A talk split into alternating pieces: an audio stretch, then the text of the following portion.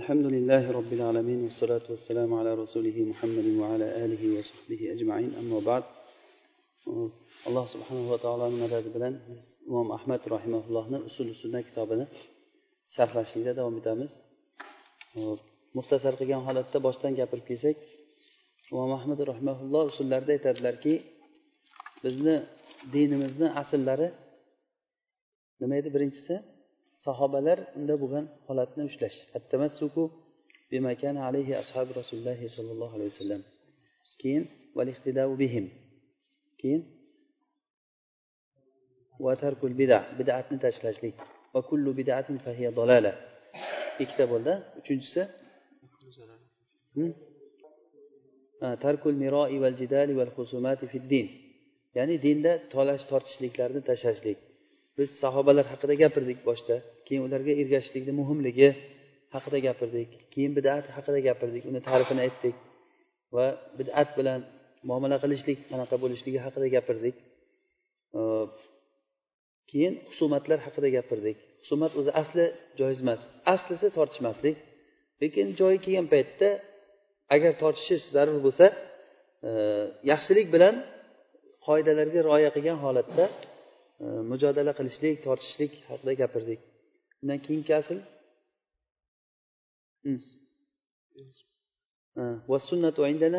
asaru rasulillahi sollallohu alayhi vasallam sunnat bizda ya'ni dinimiz rasululloh sollallohu alayhi vasallamni asarlari.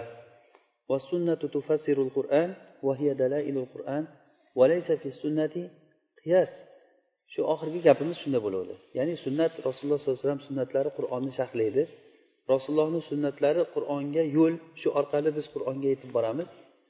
Va sunnatda qiyos yo'q dedik. Ya'ni buni qanday tushunamiz dedik? Qiyos yo'q degani nima degani?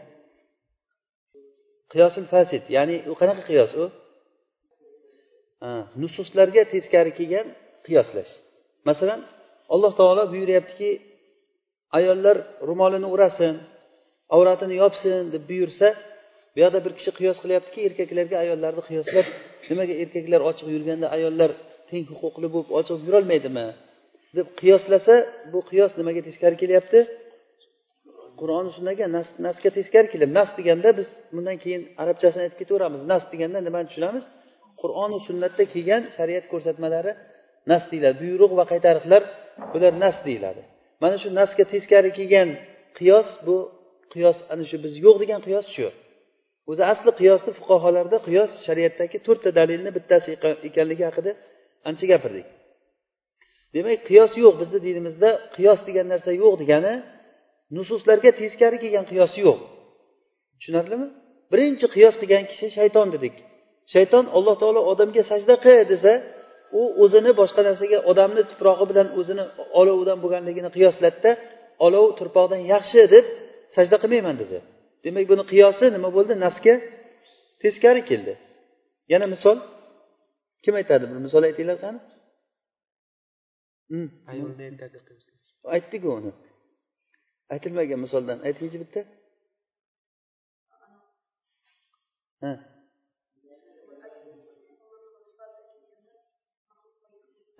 Alloh taoloni sifatlari aytilgan paytda maxluqlarga qiyoslab bu bo'lmaydi mumkin emas deb o'sha narsani sifatni yo'qqa chiqarishlik. Bu ham o'sha nusus nas kelgan holatda qiyoslash yana qani bitta bitta misol o'ylanglar qani ya'ni shunday bo'lishi kerakki o'sha qur'onda kelgan narsga teskari kelyapti bu narsa. Masalan aroqni boshqa ichimliklarga o'xshatsa.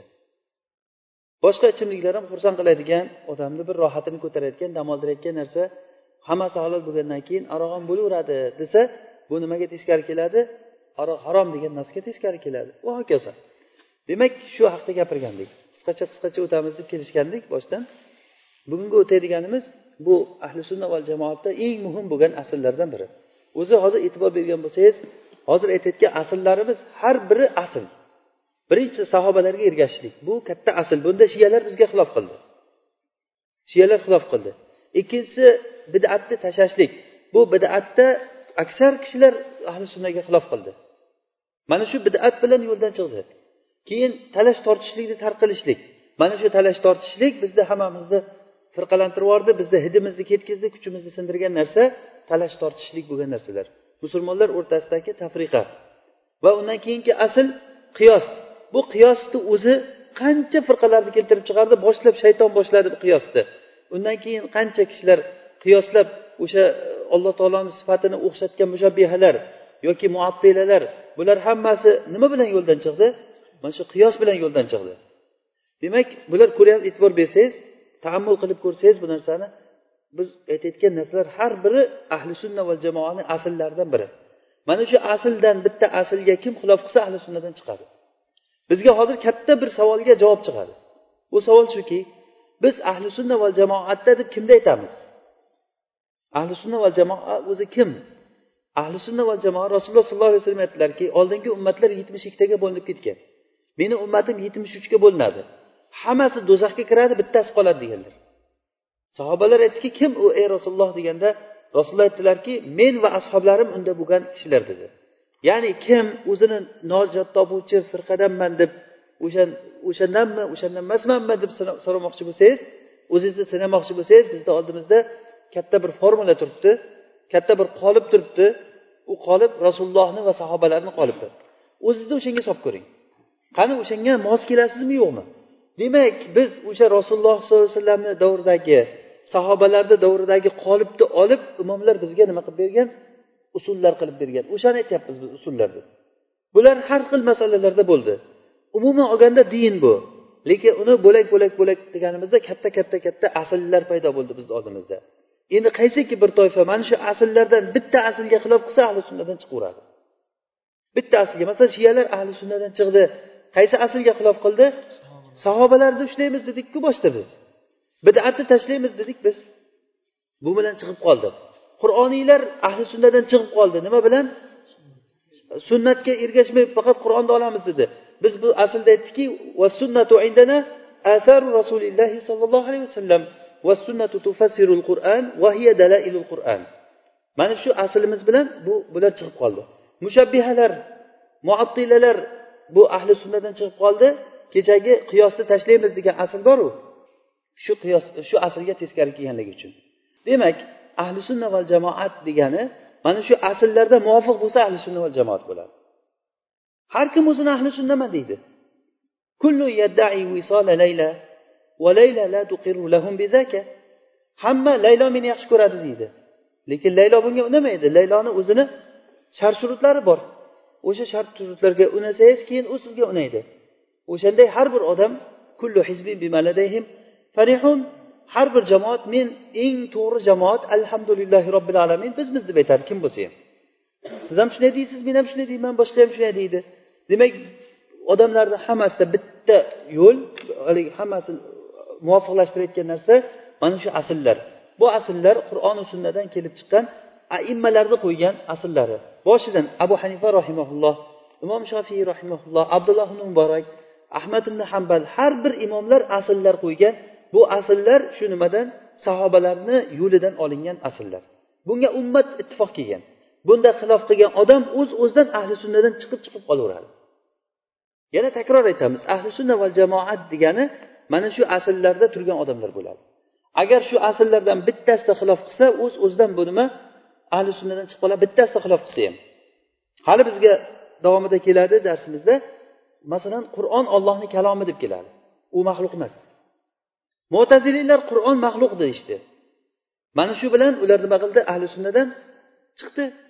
Qur'on maxluq deyishdi. Ularni chiqqan joylari ko'p. Men misol uchun aytyapman. Mana shu bitta aslni o'zi yetadi chiqishlikka. Bugungi o'tadiganimiz mana shu asllardan katta bir asl qadarga iymon keltirishlik.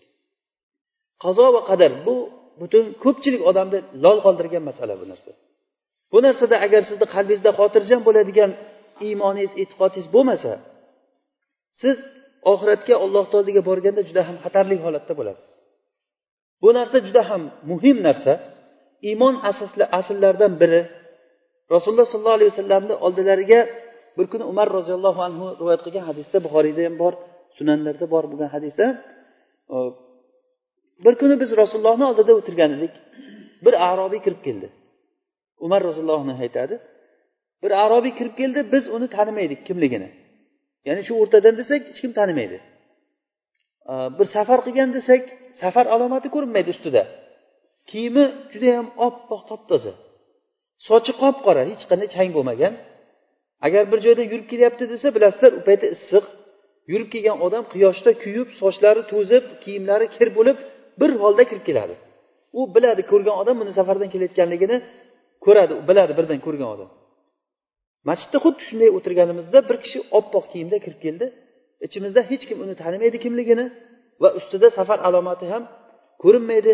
Kiyimi oppoq sochi qop qora to'g'ri rasulullohni oldilariga kelib tizzasini rasulullohni tizzasiga tegizib qo'llarini rasulullohni bir e, tushunchada yoki o'zini sonlarini ustiga qo'yib o'tirdi.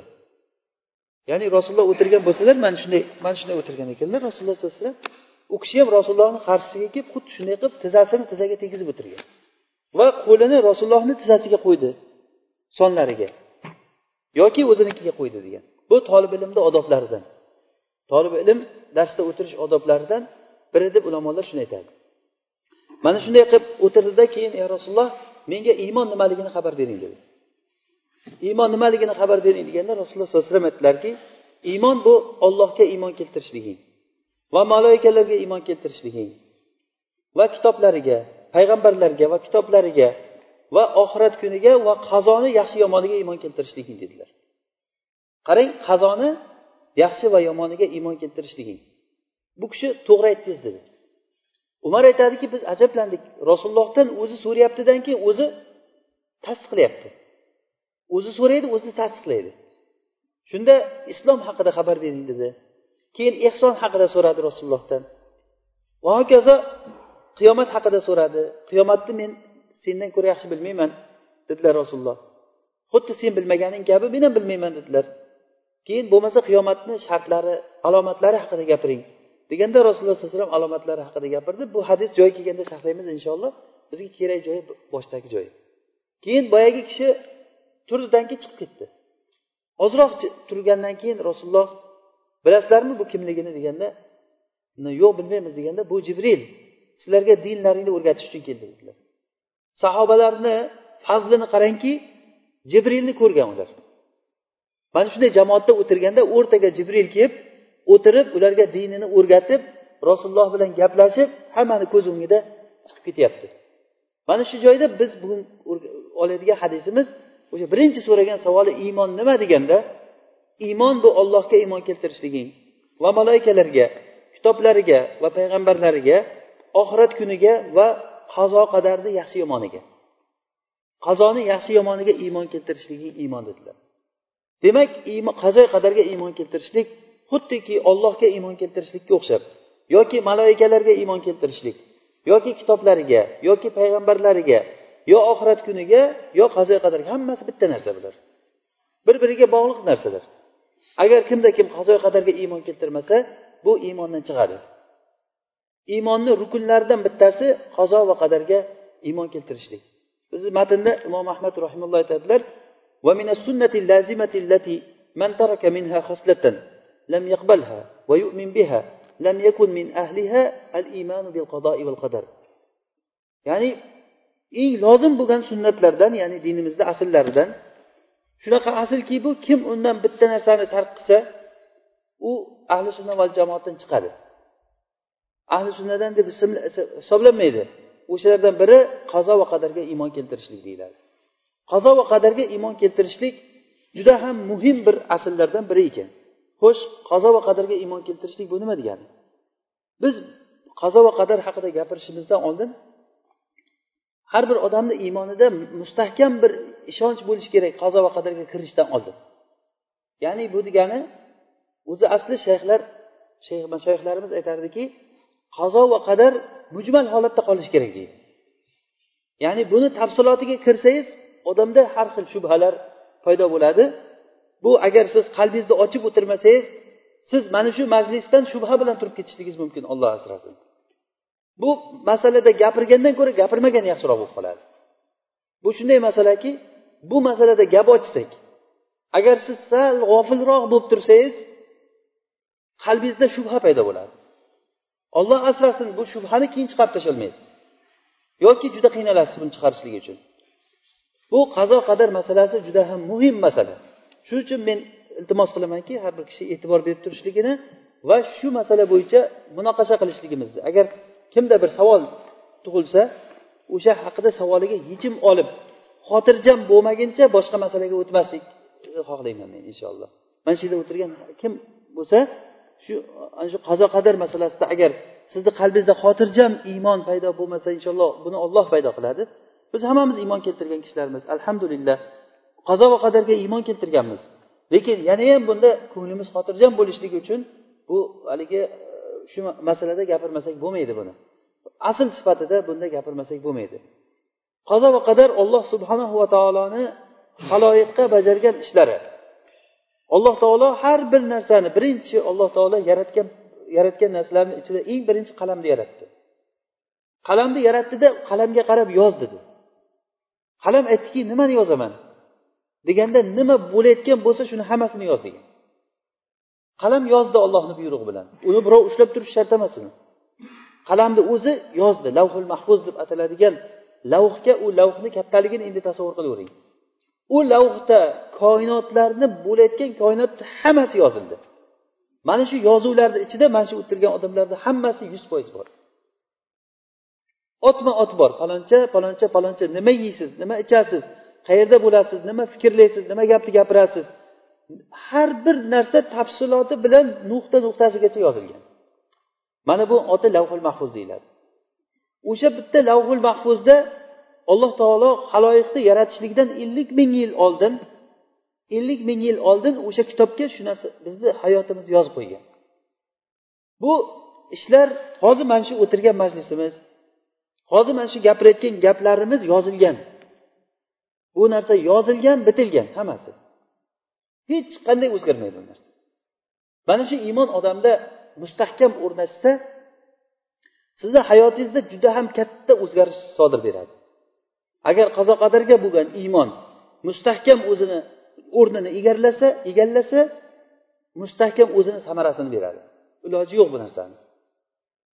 Demak alloh taolo birinchi haloyiqni yaratgan yaratishlikdan oldin nimani? Qalamni yaratdi. Qalamni yaratib unga nima dedi? Yoz. Nimani yozayin deganda nima bo'layotgan bo'lsa hamma narsani yoz degan. Demak butun koinotni yaratishlikdan ellik ming yil oldin qalamni yaratib qalam yozib lavhul mahfuzga ollohni huzuridagi kitobga bitib qo'ygan bu narsa. Ana shu alloh taoloni qazosi biz masalan ertaga nima qilamiz? Ertaga nima qilamiz? Jannatga boramizmi do'zaxga boramizmi? Bu qazo qadarda nima? Yozilgan turibdi. Mana shu narsaga biz iymon keltiramiz. Qazo qadardagi narsadan boshqa hech qanday o'zgarish bo'lmaydi. Qazoi qadarda nima yozilgan bo'lsa bundan o'zgarish bo'lmaydi. Bu degani o'z o'zidan katta bir shubha uyg'otadi odamda. Agar qazoi qadarda bo'layotgan bo'lsa suraqat ibn malik aynan shu savolni bergan. Bir kuni rasululloh sollallohu alayhi vasallam o'likni dafn qilishlik uchun jannatul baqiyaga chiqdilar. Baqiya bu qabriston hozirgi rasulullohni qabrlarini tepasi e, qabrlari masjid bo'lsa masjidni mana bu tarafida qibla tarafining bu yoqda chap tarafida qabriston bor hozirgi. O'sha qabriston o'sha jannatul baqiya deyiladi. Rasululloh sollallohu alayhi vasallam o'sha yerga chiqdilar. Qo'llarida cho'p bor edi. Cho'p bilan yerga chizib turardilar. Shunda aytdilarki rasululloh sollallohu alayhi vasallam biror bir nafs yo'qki illo o'sha nafsni jonni jannatdan yoki do'zaxdan o'rni belgilangan dedilar. Jannatdan yoki do'zaxdan o'rni belgilangan. Shunda suraqat ibn malik aytdiki ya rasululloh bo'lmasa jannatiy odamlar jannatiligi aniq bo'lib bo'lgan bo'lsa do'zaxi odamni do'zaxiligi aniq bo'lib bo'lgan bo'lsa nimaga amal qilamiz bo'lmasa? Nimaga amal qilamiz bo'lmasa? Bu ish bitgan ish ekanku bu. Deganda rasululloh aytdilarki amal qilaveringlar kim nima uchun yaratilgan bo'lsa o'shanga muyassar bo'lib ketaveradi dedilar. Jannat ahli jannatga muyassar bo'laveradi. Do'zax ahli do'zaxga muyassar bo'laveradi deb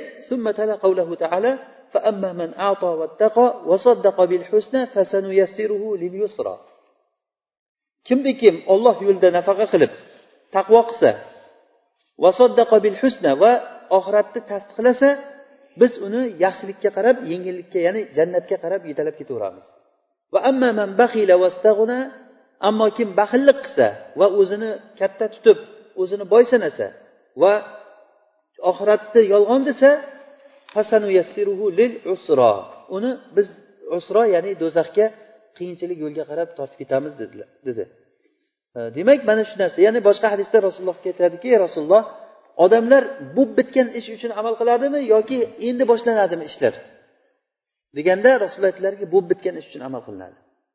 Bo'lmasa nima uchun bizlar amal qilyapmiz? deganda yana shu javobni berdilar. Amal qilaveringlar kim nima uchun yaratilgan bo'lsa o'shanga qarab ketaveradi dedilar. Ya'ni kimni do'zax uchun yaratilgan odam do'zaxga jannat uchun yaratilgan odam jannatga qarab yetalab yetalanib ketilaveradi. Hozir masalan siz o'zingizni qo'yib ko'ring. Hozir alhamdulillahi robbil alamin mana shu uh, ahli sunna va jamoani yo'lini o'rganaman degan odamlar alloh taolo suygan olloh yaxshi ko'rgan ularni qo'llaridan yetalagan odamlar. Hozir siz o'zingizdagi iymonga nechi milliard dollarga almashasiz almashsangiz agar. Buni almashmaydi hech kim. Buni hech kim buni pulga almashadigan narsa emas bu. Demak alloh taolo kimlargadir mol dunyo beribdi lekin sizga iymon bergan. Bo'lib ham iymonni to'g'ri tushunchani rasulullohni va sahobalarni yo'lini u biladigan va shuni o'rganadigan shunga harakat qiladigan qilib qo'ygan kim? Ollohmi shunga xursand bo'ling. Ollohni fazli bilan marhamati bilan xursand bo'lingki ana shu yo'lda o'lsangiz inshaalloh mana shu yo'lda inshaalloh jannatga kirasiz. Faqat qalbingizdan boshqa bir e, noto'g'ri tushunchalar o'tmasligi kerak. Agar shu yo'lda men sahobalarga ergashganman rasululloh sollallohu alayhi vasallam sunnatini xohlayman men kamchilik hammada bo'ladi.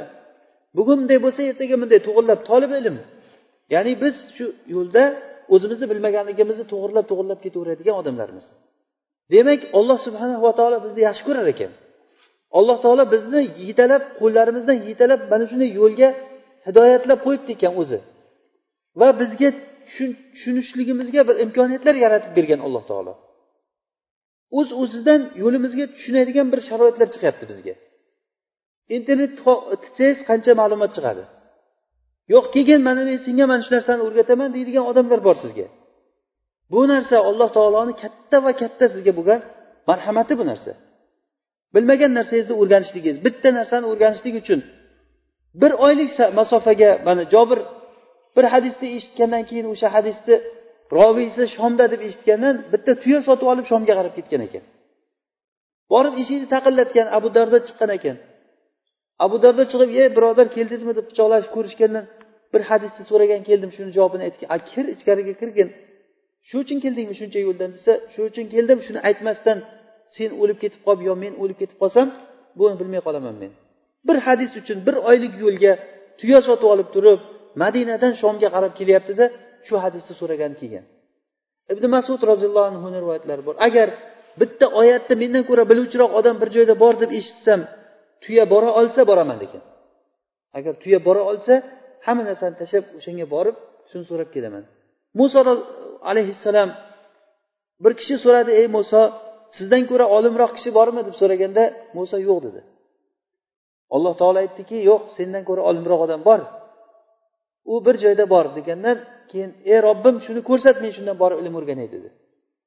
Alloh taolo aytdiki sen qo'lingga bir baliqni olib olgin savatga shu baliqni yo'qotgan joyingda o'shani topasan deganda muso alayhissalom haligi e, yordamchisi yusha ibn nun bilan safarga chiqib qancha qiyinchiliklar kechib o'sha kishini hazira alayhissalomni topib ular bilan qiziqarli voqealar bo'lgan. Payg'ambar kishi shu bitta olimni bor desa o'sha yoqqa borib turib eshitib kelyapti. Demak bizga alloh subhanava taoloni katta va katta bir marhamatiki o'zimiz bilmagan holatda shunday bir qo'limizdan yetalayotgan odamlar chiqib qoladi oldimizdan. Bilmagan narsalarni o'rgatadigan odamlar shaxsan meni o'zimga mana shunaqangi bo'lgan. Biz buni aqlimiz bilan topganimiz yo'q. Biz buni bir ollohga o'tkazib qo'ygan bir yaxshiligimiz yo'q bu narsaga. Lekin alloh subhanava taologa hamdlar bo'lsinki bizga shunday bir yaxshiliklarni alloh taolo o'zi ro'para qilib ro'para qilib to'g'rilikda olib kelyapti alhamdulillah. Bu narsa katta bir ollohni bergan ne'mati. Demak jannatiy bo'lgan odam men aytmoqchi emasman biz jannatiymiz deb. Lekin jannat yo'li rasululloh sollallohu alayhi vasallamni yo'li mana shu narsa. Kitobi sunnatdan olingan narsa shu narsa. Mana shu yo'l kimki agar kuniga namoz o'qiyapsizmi ramazon ro'zasini tutyapsizmi hayrot ishlarini qilyapsizmi rasulullohni yaxshi ko'rasiz rasulullohni sunnatiga ergashyapsiz. Alhamdulillah mana shu yo'l inshaalloh bu yo'lga siz o'zizni aqlingiz bilan kirganingiz yo'q. Olloh o'zi yetalab olib ketyapti. Demak bu yaxshilik inshaalloh bu narsa. Demak siz xursand bo'lib amal qilavering. Jannatiy odam bo'lsa jannatga mana shunday qilib boradi. Ammo do'zaxga odamlar bo'layotgan bo'lsa do'zaxiy yo'lga alloh taolo unga yo'l ko'rsataveradi uni qo'liga pul beradida fasod yo'lini ochib qo'yadi. O'zini holatiga qo'yib qo'yadi. Alloh taolo unga zulm qilmaydi lekin unga yordam bermaydi. Yordam bermagandan keyin u do'zaxiy bo'lib ketadi. Ho'p yana bitta narsa. Biz qazoi qadarda gapirishlikdan oldin eng muhim narsa savobit degan narsalarni bilib olishligimiz kerak. Bu savobit degan narsa shuki ya'ni alloh taolo zulm qiladimi zulm qilmaymi? Aniq ishonamizmi shu narsaga. Iymon keltiramiz alloh taolo zulm qilmaydi. Bu bitta. Alloh taolo adolatlimi adolatli emasmi alloh taolo adolatlik. Bu bitta savobit. Qalbingizga tuyib qo'yavering shuni. Alloh taolo rahmlimi rahmli emasmi alloh taolo rahmlik. Alloh taolo biluvchimi biluvchi emasmi biluvchi. Shu ana shu bilgan savobitlar orqali qazo qadarga kirib keling endi alloh taolo haloyiqni yaratishlikdan oldin kimni yaratsa qanday bo'lishligini bildi. Kimni yaratsa qanday bo'lishi mana shu odam do'zaxi bo'ladi deb yozib qo'ydi. Va o'sha yozilgandan boshqasiga bormaydi u. Lekin bu yerda nozik joyi unga ixtiyor berdi alloh taolo. Shunday ixtiyor shunday narsaki ixtiyor shunday narsaki o'sha ixtiyor bilan bu yoqqa ketishi ham mumkin bu yoqqa ketishi ham mumkin. Mana bu narsa ixtiyor. Alloh taolo insonni shunday bir joyga qo'ydiki uni bu yoq tomonga qarasa taqvo bu tomonga qarasa hujur kompyuterni bitta nimasi qo'lingizda turibdi shuni bosib yuborsangiz fahsha kinolar chiqadi. Bosib yuborsangiz shuni nima bilan bosasiz? Birov sizni olib kelib qo'lingizdan bosadimi yo o'ziz bosasizmi? Odam o'zini ixtiyori bilan qiladimi bu narsani. Hada ixtiyor. O'sha bosayotgan narsani bitta taqvolik bir narsani eshitaman deb bosish ham mumkinmi yo'qmi? Kim sizni qo'lingizdan ushlab olib kelib o'sha yaxshilikni yo yomonlikni bostiryapti? O'ziz qilyapsizmi bu narsani? Yaxshilikni hech qachon bosolmaysiz olloh yordam bermasa. Alloh taolo sizni qo'llaringizdan ushlab yaxshilikka qarab hidoyatlaydi mana bu narsani agar siz o'zingizda shu yaxshilikni topsangiz ro'za tutdingiz masalan. Muharramni to'qqizinchisi ro'za tutdingiz. Nima uchun ro'za tutdingiz sizga kim berdi bu tushunchani? Alloh taolo shunga ilhom qildi shuni nasib qildi shuni tutishlikni. Mana hozir dars eshitaman deb masalan ko'pchilik keldi masalan. Bu bu hidoyatni masalan shu narsani kim beryapti? Alloh taolo o'zi yetalyapti shu narsani odamni. Xohlamasangiz ham alloh taolo o'zi bilmagan holatingizda alloh taolo shunday yetalab qo'yaveradi. Yaxshilik yo'lini ko'rsataveradi yaxshilik yo'lini yengil qilib qo'yaveradi. shu narsa odamga rohat bo'lib yengillik bo'lib ketaveradi ammo maraz qalbida marazi bo'lgan odamlarga وإذا ذكر الله وحده اشمأزت قلوب الذين لا يؤمنون بالآخرة وإذا ذكر الذين من دونه إذا هم يستبشرون agar olloh yolg'iz olloh zikr qilinsa oxiratga iymon keltirmagan odamlarni yuragi qisilib ketadi boshqa bir oyatda aytadiki agar ular ollohni yo'liga da'vat qilinsa yuragi siqiladi xuddiki osmonga chiqqan odamday deyildi Osmonga chiqqan odamni yuragi siqiladi. Rasululloh sallallohu alayhi vasallam osmonga chiqqan emaslar. Hozir fan bilan isbotlandiki osmonga chiqqanda kislorod kamayadida odamni yuragi siqilar ekan. Qur'onda aynan xuddiki shuni deb turib xuddi osmonga chiqqanda yuragi siqilganday siqiladi degan. Bu ijazul ilmiydan biri. Oxiratga iymon keltirmaydigan qalbida marazi bor bo'lgan odamlar shu la ilaha illallohni sharhi gapirilsa ollohga ibodat qilinglar deb gapirilsa ularni yuraklari siqiladi ular. Ho'p demak biz hozir savobitlarni bildik. Alloh taolo zulm qilmaydi. Alloh taolo alim zot. Alloh taolo rahimlik zot. Mana bu savobitlar bular. Shuni muntalaqidan kelib chiqib yana bir qadarga bir nazar tashlaymizki qadar bu olloh subhanava taoloni sirri. Sir. Ya'ni olloh uni yozib sir qilib qo'ygan. Ollohni sirini ochmang.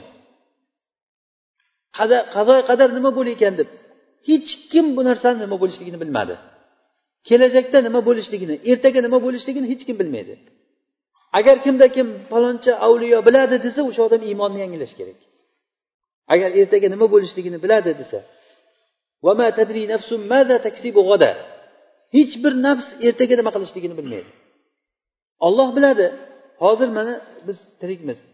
Ertaga ertalab kim uyqudan turadi olloh biladi narsa agar ajali bitgan odam bo'lsa tamom.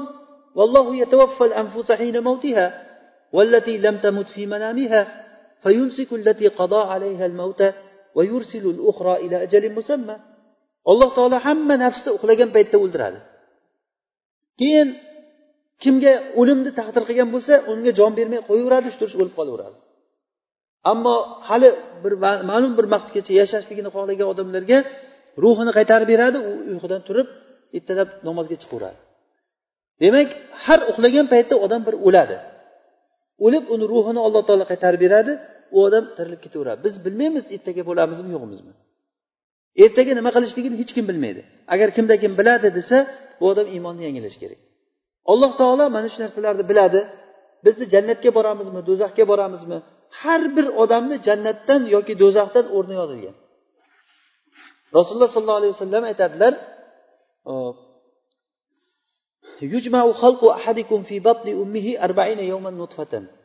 sizlarni bittalaring onasini qonida qirq kun nutfa bo'lib turadi. Onasini qonida qirq kun nutfa bo'lib turadi. Keyin yana qirq kun alaqa bo'ladi laxtaqon bo'ladi. Yana qirq kun bir parcha go'sht bo'ladi. Demak qirq kun qirq kundan uchta o'tdi. Bir yuz yigirma kun o'tdimi? Bu to'ray degani. Keyin summa yursalu ilayhil malak. Keyin bir farishta yuboriladi onani qorniga. Bir farishta kelib turib bi arba'i kalimatin. To'rtta narsani yozishga buyuriladi. Bikatbi rizqihi va ajalihi va amalihi va saidun av shaqi. Saidun av shaqi baxtlimi baxtsiz? Buni odamni amalini yozadi nima amal qiladi? Va ajalini yozadi qancha yashaydi? Va uni rizqini yozadi qancha narsani yeydi? va u baxtlikmi baxtsiz shu narsa yoziladi لا إله إلا هو إن أحدكم لا يعمل بعمل أهل الجنة حتى ما يكون بينه وبينها إلا ذراع فيسبق عليه الكتاب فيعمل بعمل أهل النار فيدخلها sizlarni bittalaring bir umr jannatiy amalni amalini qiladi jannatiy odamni amalini qiladi hattoki u bilan jannatga kirishligini o'rtasida bir ziro joy qoladi Keyin taqdirda bori bo'ladida do'zaxi odamni amalini qilib do'zaxga kirib ketib qoladi. Bu o'ta o'ta xatarlik narsa bu. Va buni aksi o'laroq sizlarni bittalaring do'zaxiy odamni amalini qiladi. Hattoki u bilan do'zaxni o'rtasida bir ziro joy qoladi. Bir ziro joy qoladida taqdirda bori bo'lib turib do'zaxiy odamni amalini qilib do'zaxga kirib ketib qoladi. Demak bu qalamlar ko'tarilgan sahifalar qurigan. Ya'ni sahifa qurigan degani sizni nomoyi amalingiz yozib bitilgan nima bo'lishligingiz jannatimi do'zaxiyligimi o'sha paytda o'zi yozib bitilgan o'shandan boshqasi bo'lmaydi. Biz ana shu narsaga iymon keltiramiz. Qazo va qadar ollohni bir siri bu. Bani isroilda bir payg'ambar bani isroilda payg'ambarlardan biri bir kuni bir suv quduq bor joyga suvga kelib turib uzoqroq joydan dam olib o'tirsa bir otliq kishi ketdidan keyin o'sha suvdan suv olib turib ichib shu ichgan joyida hamyoni tushib qolgan. Hamyoni tushgan hamyonni tashlab ketgan bu odam. Keyin orqasidan bitta qo'y haydab bir cho'pon kelgandan keyin qarab suvni ichgan qo'ylarni sug'orib o'zi ham suvni ichgandan keyin haligi hamyonni topib olib ichini ochsa tilla bor haligi pulni oldidan keyin ketdi u ham. Qiziq bo'ldi deb qarab tursa keyin bir chol keldi. E, suv bu odamlar navbat navbatdan kelib suv ichib ketaveradi musofirlar. Haligi chol keldidan keyin suv ichdidan keyin o'sha yerda dam olib o'tirsa haligi otliq qaytib keldi. Otliq qaytib ketdidan keyin cholga aytdi pulni ber dedi. Chol aytdi men pulni bilmayman. Gapni ko'paytirmagin pulni ber sendan boshqa odam kelgan emas bu yerga boshqa kim oladi? Yashirgansan topib ber dedi yo'q degdi shu qilichni chiqarib bir kallasini uchirib yubordi boyagi cholni. O'ldirdidan keyin ketdi boyagi otliq. Haligi payg'ambar ajablanib qoldi. Yo olloh buni menga sirini ko'rsatgin dedi. Nima bo'ldi bu yerda? Shunda alloh taolo aytgan ekanki boyagi otliqni puli otasi otliqni otasi shu pulni boya cho'ponni otasidan olib qo'ygan ekan. Pul egasiga qaytdi degan. Ya'ni u ayni o'sha cho'pon otasidan qolgan merosi bo'lgan o'sha. Uni otliqni otasi bundan zulman tortib ketgan ekan. Egasiga qaytdi. Va ayni paytda bu otliqni otasini boyagi chol o'ldirgan ekan. Bu qisos bo'ldi bu degani haligi cholga qisos bo'ldi. Bu alloh taoloni hikmati bu narsa. Bu qazo qazoni ollohni qazosini hikmatlaridan birini alloh taolo ochib beryapti.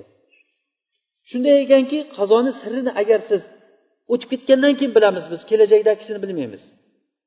Said affaniyni ilgari aytgandek al jazau min jinsil amal degan bir kitobi bor. O'shanda u kishi o'sha nimalarni keltiradi. Kim nima amal qilsa o'shani jinsi bilan jazolanishligini keltiradi. Alloh taolo shunchalik hakim zot. Ya'ni alloh taolo qazoyi qadar haqida gapirganda shunaqangi yaratishliklar to'g'risida gapirganda o'sha oyatlardan keyin innahu kana aliman hakima deb aytadi. Alloh taolo alim va hakim zot.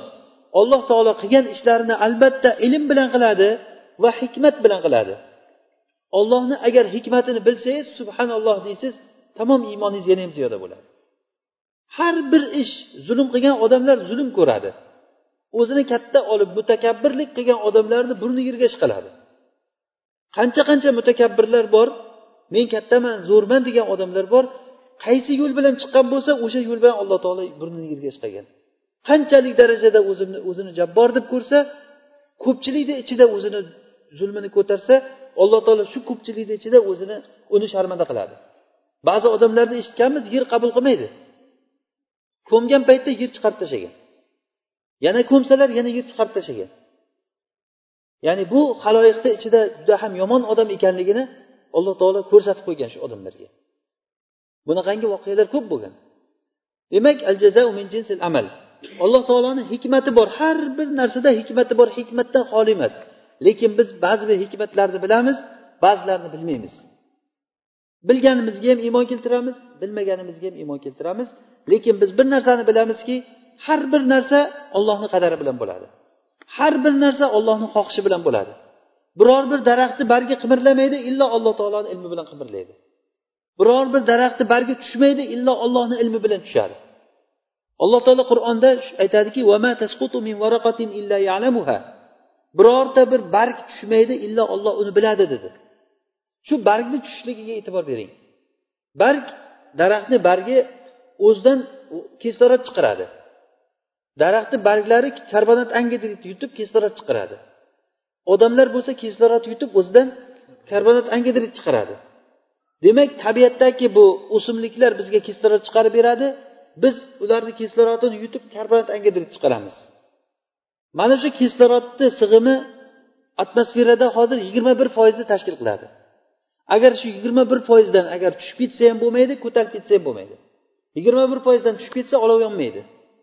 Hech joyda olov yoqsangiz yonmaydi. Agar yigirma bir foizdan oshib ketsa hamma joy portlab ketadi. Hamma joy yonib ketadi. Mana shu e, haligini o'rmon joyi bilan daraxt yo'q cho'l joyni atmosferasini shamollar orqali alloh taolo bir xil nimaga tartibga keltirib qo'ydi. Va kislorod yer yuzida shunday bir qoplama borki kislorodni osmonga chiqarib yubormay ushlab turadi. Agar kislorod bo'lmasa koinotga tarqalib ketib qolsa bizda kislorod qolmaydi olishga. Mana yerdan ko'tarilgan odamlar og'ziga boyagichalarni kiyib chiqadi kosmosdagilar. O'shalarga kislorod yetishmaydi kislorod yo'q. Demak o'sha yigirma bir foizni ushlab turadi. Har bitta barg qancha qurisa o'sha qurigan joyi kislorod chiqishligi to'xtab ho'l joyi chiqaraveradi va bu barg qurib tushib ketgandan kisloroddan to'xtaydi va buni o'rniga boshqa bir barg chiqib kelaveradi. Mana shunday barglarni yangi chiqishligi va qurishligi yigirma bir foizni hisobiga ushlanyapti. Buni kim biladi buni? Ollohdan boshqa hech kim bilmaydi narsani. Buni hisobini ollohdan boshqa hech kim qilolmaydi. Shuning uchun alloh taolo aytyaptiki ولا حبة في ظلمات الأرض ولا رطب ولا يابس إلا في كتاب مبين biror bir don yo'qki yerni zulumotlarda tuproqni tagiga ko'milgan don qanchalik darajada rivojlanyapti u qancha yorildi qancha o'syapti necha kunda chiqadi qancha hosil beradi allohu alam buni ollohdan boshqa hech kim bilmaydi hozir bizni badanimizga agar odam o'zini badaniga e'tibor bersa bizni ichimizda bo'layotgan kechinmalar miyadagi tomirlarda qon aylanishligi masalan bitta narsani bitta issiq narsa qo'lga tegsa shu badan to'qimalaridagi sezgi organlari sezgi organlari birdan miyaga nima jo'natadiki ma'lumot bitta kuydirayotgan narsa kelyapti deb. Miyadan buyruq keladiki tort o'zingni debdi nerv tolalari birdan e, nima beradi buyruq beradi o'sha barmoq qisilishligini tortish uchun odamni miyasi ishlamasa o'sha issiqqa teggan paytda kuyib o'tiraveradi tortmaydi. Bir xil odamlarni kallasi aqli zaif bo'lsa qo'li kuyib bo'lgandan keyin ko'rib qolib keyin tortadi u miyadan buyruq kelmaydi bu yerga mana shunday bitta buyruq kelishligi uchun yoki oddiy ko'zni kamera bu. Uzoq yaqinni ko'rib katta kichik ranglarni ko'rib ajratishligi fahmlashligi tilni gapirishligini ayting aqlni aqlni fahmlashligini ayting bu narsani odam eslab qolish qobiliyati mana bularni hammasi subhanal xoliq deysiz bularni ko'rsangiz. Alloh taolo shunchalik darajada daqiq hisob bilan odamlarni yaratgan shunday. Mana shunday narsalarni bilgan zot har bir narsani biluvchi hikmatlik zot odamlar uchun mana shunday hayotni tartib qilib qo'ydiki bu hayotda biz yashab turibmiz. Alhamdulillah shu hayotda mo'min bo'lib yashayapsiz. Bu hayot shunchalik qisqaki mavzumiz boshqa yoqqa o'tib ketib qolyapti qazo qadardan. Shu oltmish yil yashagan odam ibrohimul faqiy degan bir doktor bor edi misrlik. Yaqinda o'sha amerikada e, yashab turgan joyida o'sha yong'in bo'lib yong'inda kuyib o'ldi alloh rahmat qilsin. Juda nihoyatda bir e, aqlli nima odam edi o'tkir odam edi. O'sha kishini bir tanzimul vaqt degan kitobi bor. Idoratul vaqt ya'ni vaqtni idora qilishlik. Biz uchun hammamiz uchun muhtoj bo'lgan narsa. Biz ulgurmaymiz ko'p narsalarga. Kechasi tahajjud o'qisak bomdod qolib ketadi. Kunduzi ro'za tutsak boshqa narsalar qolib ketadi. Bitta dars qilsak unisi qolib ketadi buni qilsak bunisi qolib ketadi. Yo bir narsa ishga shug'ullansangiz qarindosh urug' ziyorat qilish qolib ketadi. Birovni haqqi albatta ketishi kerak. Yo xotinni haqqi qolib ketadi yo boshqasi qolib ketadi. Nima uchun desa kishi o'zini vaqtini tartiblay olmaganligi uchun. Agarda kuniga bir soat agar hammomga hammomda vaqtingiz ketsa oltmish yilda bir yil ketar ekan. Oltmish yil yashagan odam bir yil hammomda o'tirgan bo'lar ekan agar ikki soat ovqat yeyishingizga ketsa bu ikki yil degani bu. Sakkiz soat uxlasangiz yigirma yil uyqu degani bu. Chunki sakkiz soat yigirma to'rt soatni uchdan biri o'z uz o'zidan yigirma yil to'liq uxlashga ketadi. Hali sakkiz soat uxlasangiz agar. Bundan e, yigirma yil uyquga ketyapti. Yoshlik paytingizdagi o'n besh yilni olib tashlang yoshlikdagi o'n besh yil umuman hech narsa qilmay o'tkazib yuborgan vaqtimiz bo'ladi. Yigirma yil uyquni qo'shing unga hammomda o'tirishingizni qo'shing. Telefonda agar bir soat telefonda gaplashsangiz bir yil telefonga ketadi. Ovqat yeyishingizga ketadi. Va hisoblab hisoblab qarasangiz oltmishga kirgan odam qirq besh yil umrini shunday chiqarib tashlang. Qirq besh yil umrini shunday chiqarib tashlang o'n besh yil qoladi. Va shu o'n besh yilda endi foydali vaqti qancha bo'lgan uni? Foydali vaqti qancha? Agar kuniga bir ikki soat to'p tepishga vaqt sarflasang kuniga ikki soat. Oltmish yilda ikki yil tepasan degani bu. Ikki yil to'xtamay turib tepdi degani hazilakam narsa emas bu.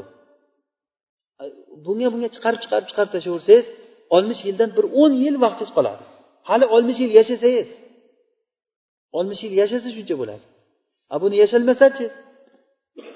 Ko'ryapsizmi vaqt qanchalik qisqa? Mana shu qisqa vaqt uchun ham mana shu qisqa vaqtda ham yo siz doimiy qoladigan mangu qoladigan jannatni egallaysiz yo kuyib umuman chiqmaydigan do'zaxda egallab ketishingiz mumkin olloh asrasin. Bu narsa alloh taoloni fazli agar kimki agar shu hayotdan ketgandan keyin jannatga kirib olsa do'zaxdan qutulding bo'ldi jannati bo'lding desa u odam xursand bo'laversin.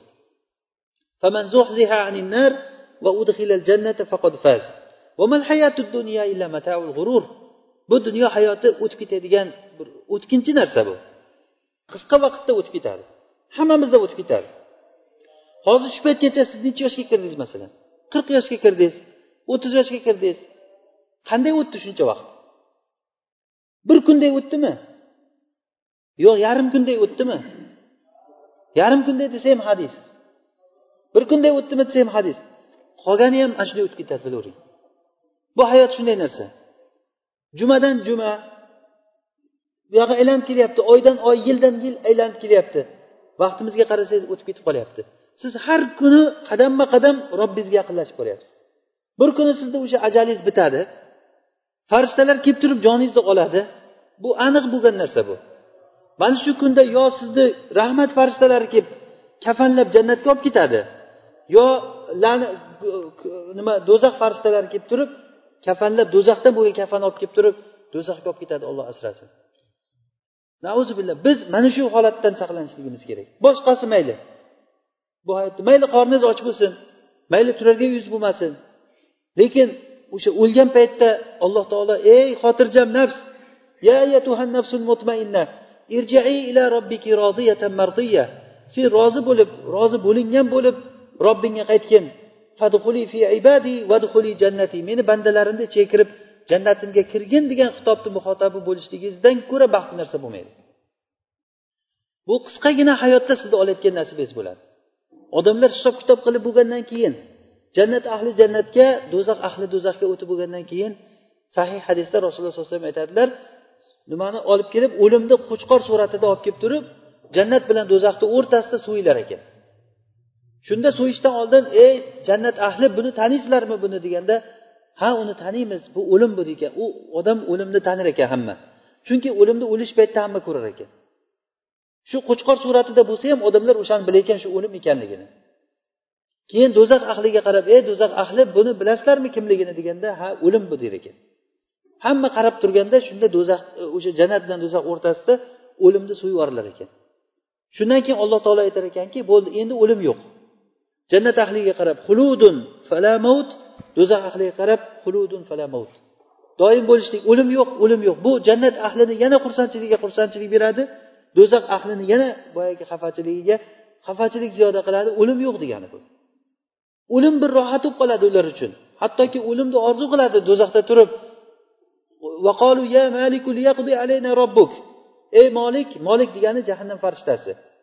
Jahannamdagi farishtaga aytar ekanki ey molik robbingga ayt bizni o'ldirsin deydi.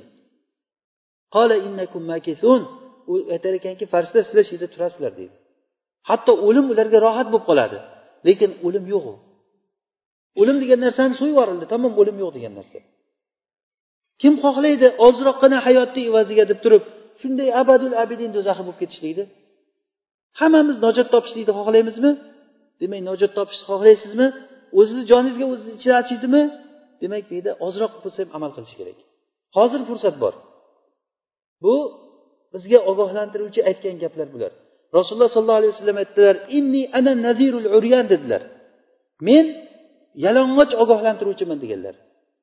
Ya'ni arablarda yalang'och ogohlantiruvchi degani ba'zi rivoyatlarda keladi haligi qo'y boqib yo qishlog'ini uzoq joylarda yurgan qishloq yigiti uzoqdan dushman kelayotganligini ko'rsa o'zini qishlog'ini ogohlantirishlik uchun kiyimini yechib uzoqdan aylantirar ekan. Yalang'och bo'lib. Kiyimini yechib aylantirganda uzoqdan ko'rgan odamlar bu yalang'och bo'lib aylantiryaptimi? Demak bir xatar bo'lyapti tayyorlaninglar deb hamma tayyorgarligini olib qurollarini olib tayyor turar ekan dushman kelyapti deb. Ya'ni o'zini xalqiga ichi achigandan shu shoshganligidan gapirsa gapi eshitilmaydi shunda shu ustidagi kiyimini yechib aylantiradi. Ya'ni sidqi dildan e, qavmiga ichi achigan odam nazirul uryan deyiladi. Rasululloh aytdilarki men sizlarga ochiq ogohlantiruvchiman. Ollohni huzuridan kelayotgan azobdan ogohlantiruvchiman. Qaramaysizlarmi sizdan oldingi qancha ummatlarni alloh taolo halok qilib yubordi ular sizlardan ko'ra kattaroq edi sizlardan ko'ra boyroq edi. Ularni ham ishi bor edi ularni ham tirikchiligi bor edi. Ularni halok qilib yubordi alloh taolo. Lut alayhissalomni halok bo'lib ketgan qavmi makka bilan shomni o'rtasidagi yo'lda. Ular o'sha tijoratga borgan paytda shu qishloqdan o'tar ekan kofirlar. Qishloqdan borsa qishloq chaparilib turibdi. Ustiga tosh yoqqan chaparilgan turibdi qishloq. Hozirgacha bor o'sha narsalar. O'shani qur'onda aytganki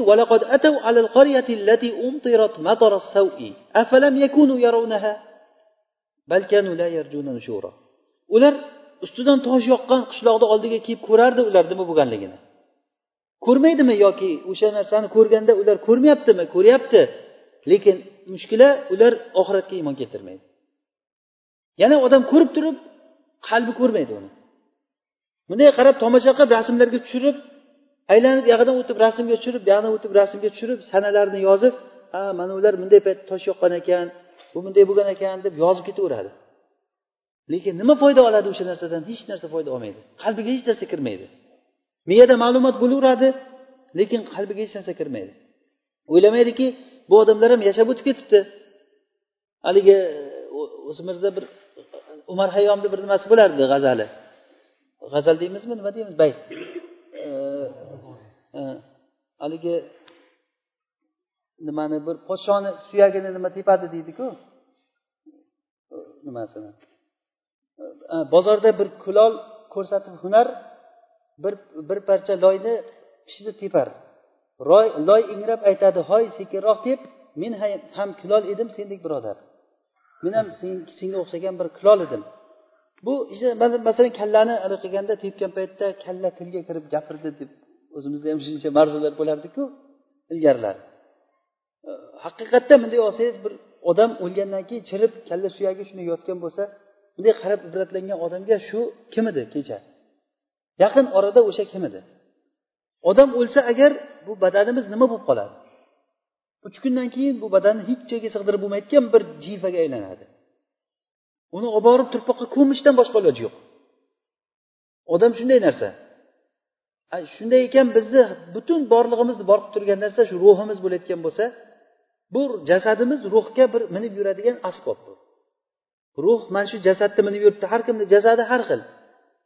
Lekin har bir jasadda ruh bor ichida. Shu ruh jasaddan ajraldi degani o'lim degani shu. Jasad bu yoqda qoladi ruh bu yoqqa chiqadi. Uni nimaligini hech kim bilmaydi ruhni nimaligini. Asosiy narsa sizdagi ruhniki. O'sha ruh shu shu farishtalar kelib turib o'lim farishtasi shunday sug'urib olsa joningizni tamom tana harakatdan to'xtaydi shunday bir parcha go'sht bo'lib qoladi. Uni ursangiz ham so'ksangiz ham hech narsa ta'sir qilmaydi. Demak bizni haqiqatimiz shu o'zi. Mana shunday ekan qisqa hayot bor ekan bu haqiqat ekan hammamiz iymon keltirdik shu narsaga. Shu narsa uchun ozroq tayyorgarlik ko'rish kerak. Mavzudan ozroq chetlanib qoldik. Biz gapirayotgan narsamiz qazo va qadar edi.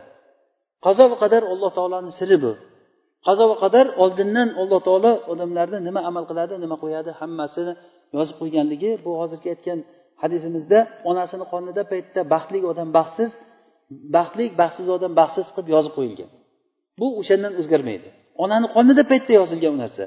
Va onani qonidagi yozilgan narsa ilgari ellik ming yil oldin lavhul mahfuzda bitilgan.